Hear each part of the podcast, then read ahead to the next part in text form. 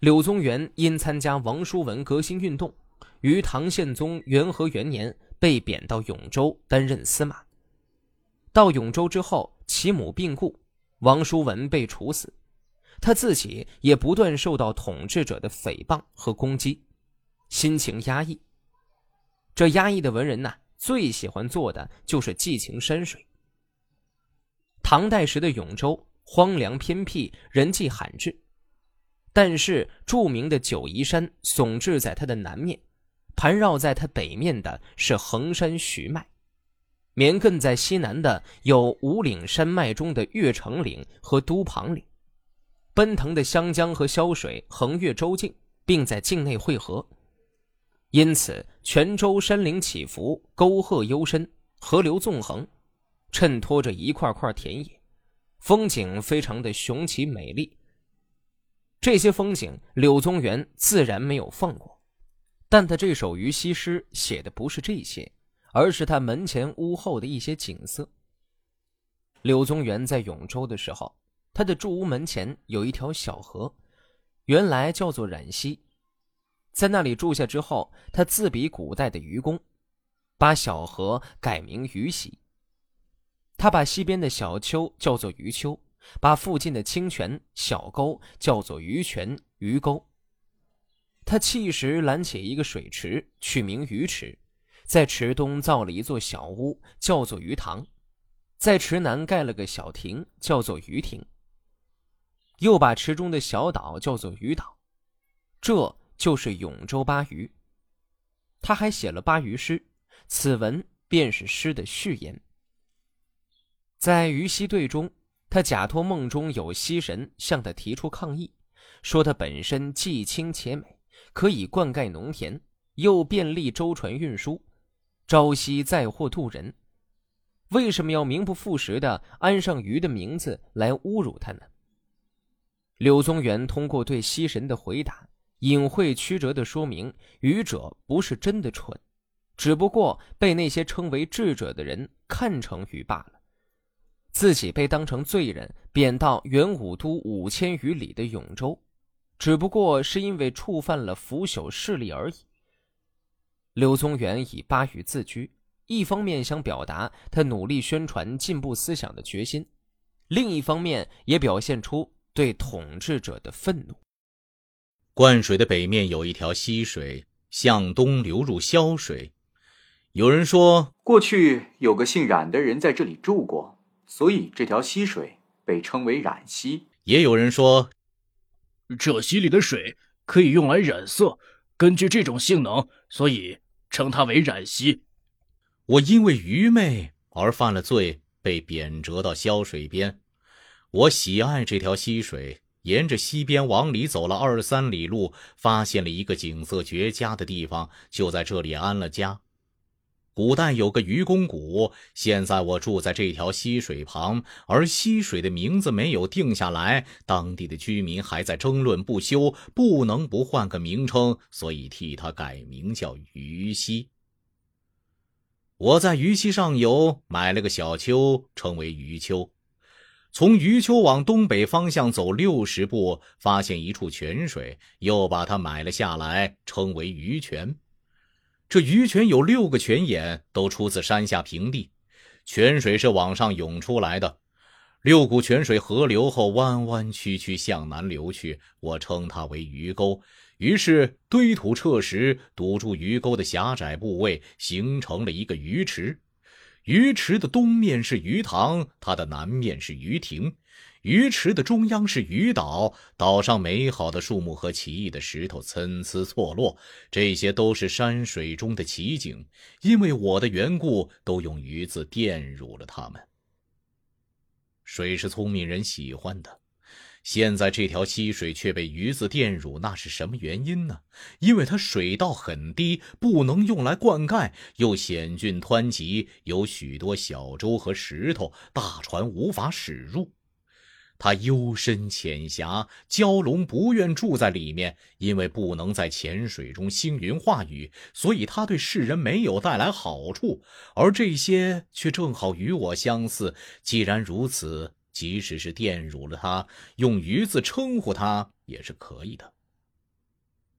宁武子在国家混乱时就装愚，那是聪明人故意装作愚昧；颜回整天听孔子讲学，从来不提相反的见解，像个愚蠢的人，那是智力很高而在表面上显得愚昧。他们都不是真正的愚笨。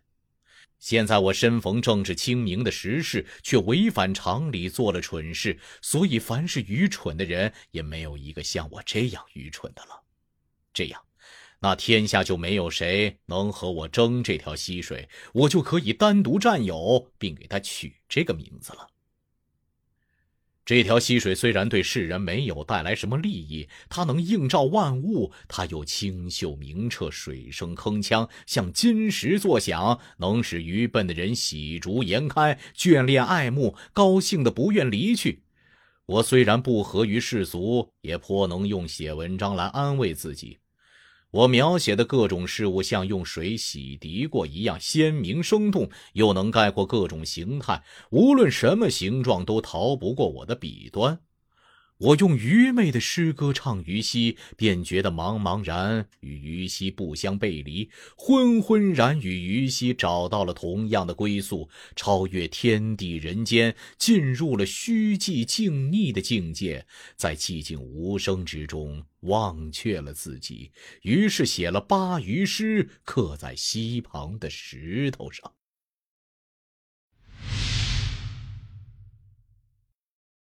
释密演诗集序》是欧阳修为自己的友人北宋诗人演密和尚的诗集所作的一篇序文。作者在此文中介绍了密演和石曼青这两位诗坛奇士，特别是密演这样一位怀才不遇、隐身佛门的奇男子。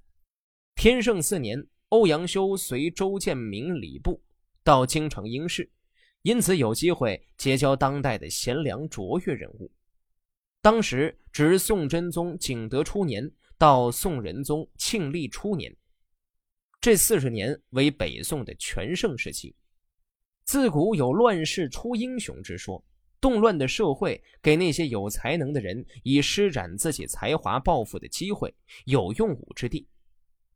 而社会安定对国家和人民是好事，可却使那些智谋杰出的贤豪之士无用武之地了，只好隐居起来。伏而不出，这些智谋雄伟非常之士，往往隐匿在山林里的屠夫、商贩之中，深居简出，至死也不被世人所发现。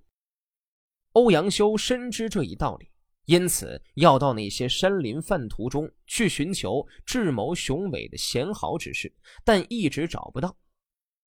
后来，作者结识了当时的诗人石曼青。石曼青为人开朗豪放，胸怀大志，然而他的才华和本领却因得不到世人的发现而无法施展。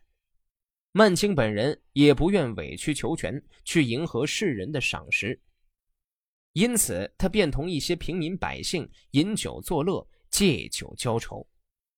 文章通过记述密演轩昂磊落，却不为实用，潦倒困顿的不幸经历及盛衰变化。抒发了作者对密眼身世际遇的深切同情，以及对当时众多人才被埋没的无限感慨。文章写得慷慨无烟，充满人生悲凉之感。我年轻时因考进士寄居京城，因而有机会变交当时的贤者豪杰。不过，我还认为。国家臣服，统一了四方，停止了战争，休养生息，以致天下太平了四十年。那些无处发挥才能的智谋雄伟、不寻常之人，就往往蛰伏不出，隐居山林，屠宰贩运，必定有老死其间而不被世人发现的。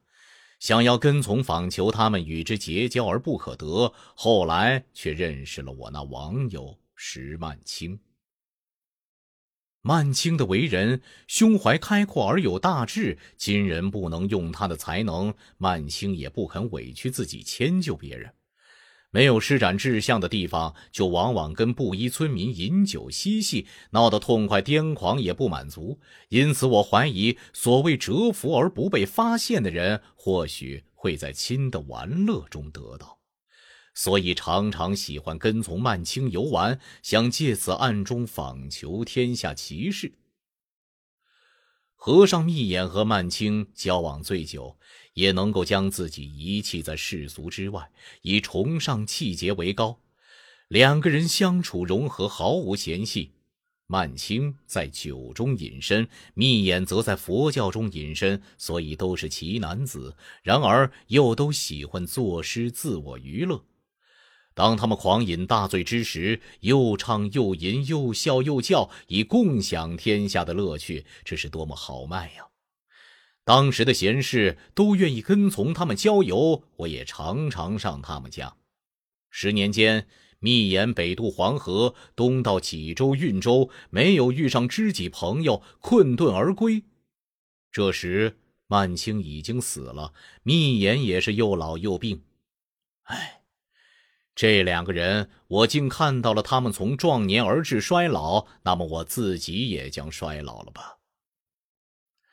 曼青的诗清妙绝伦，可他更称道密眼的作品。以为典雅进见，真有诗人的意趣。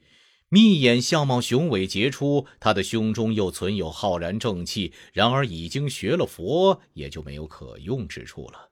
只有他的诗歌能够流传于世。可是他自己又懒散而不爱惜，已经老了。打开他的箱子，还能得到三四百首，都是值得玩味的好作品。曼青死后。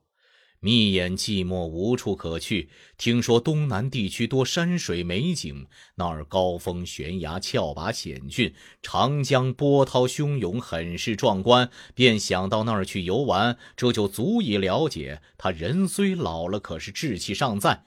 在他临行之时，我为他的诗集写了序言，借此称道他的壮年，并为他的衰老而悲哀。庆历二年十二月二十八日，庐陵欧阳修序。